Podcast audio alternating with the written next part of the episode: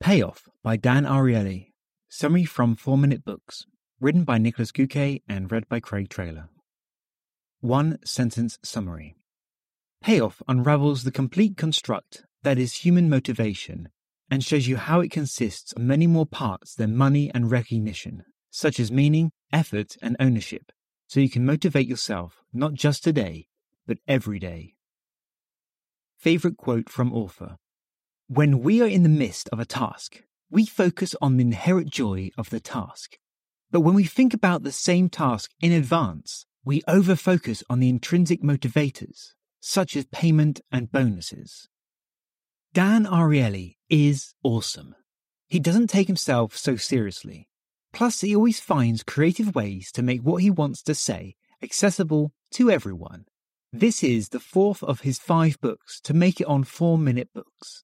His primary concern with errors in human thinking, like how we can avoid making irrational errors, use them to our advantage, or what causes us to lie. Published in November 2016, this short book is part of TED Talk series of books from their speakers. It's called Payoff and explains why staying motivated isn't as straightforward as dangling a promotion and pay rise in front of your nose year after year.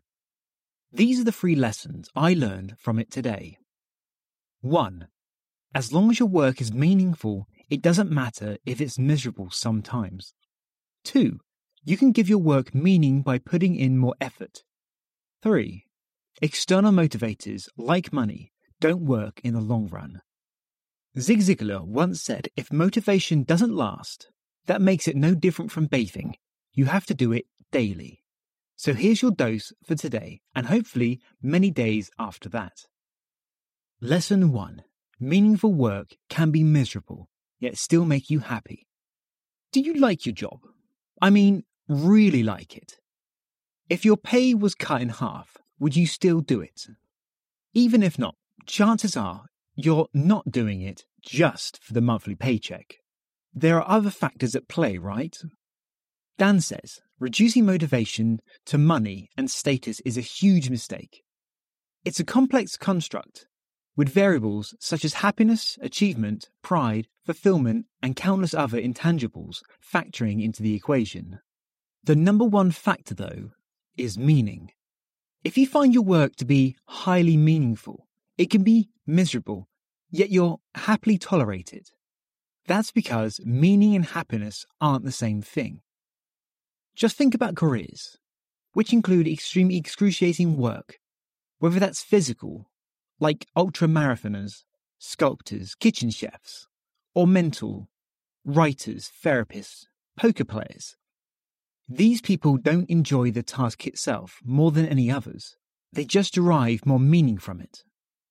For most people, the best way to get a big sense of meaning from their work is to contribute to a bigger mission.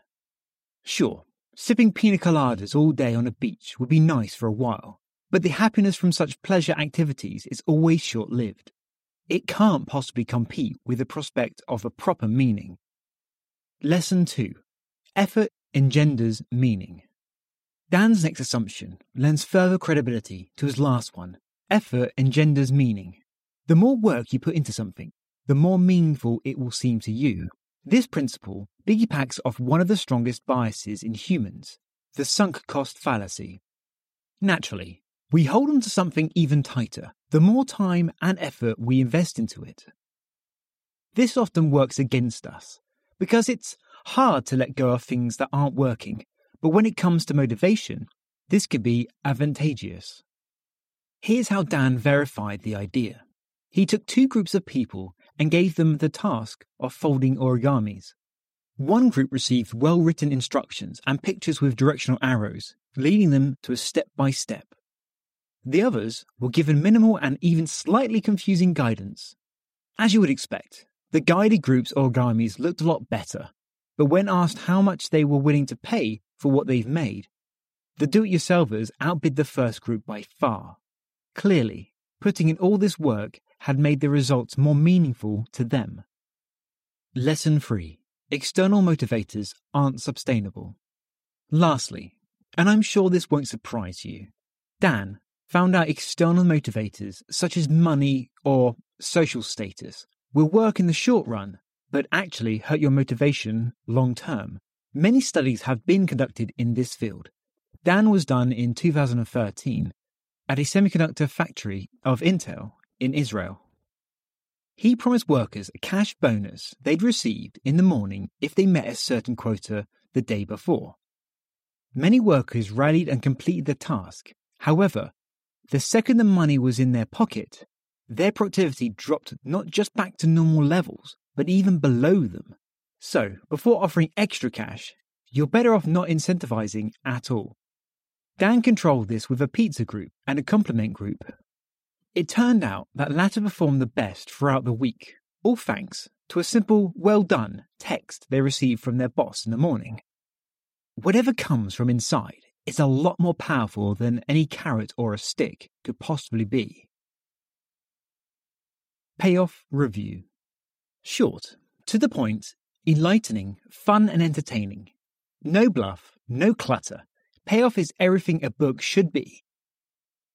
Just yesterday, I took a walk and thought, hmm, actually, it doesn't matter how much I've done in life so far. I always had fun doing it.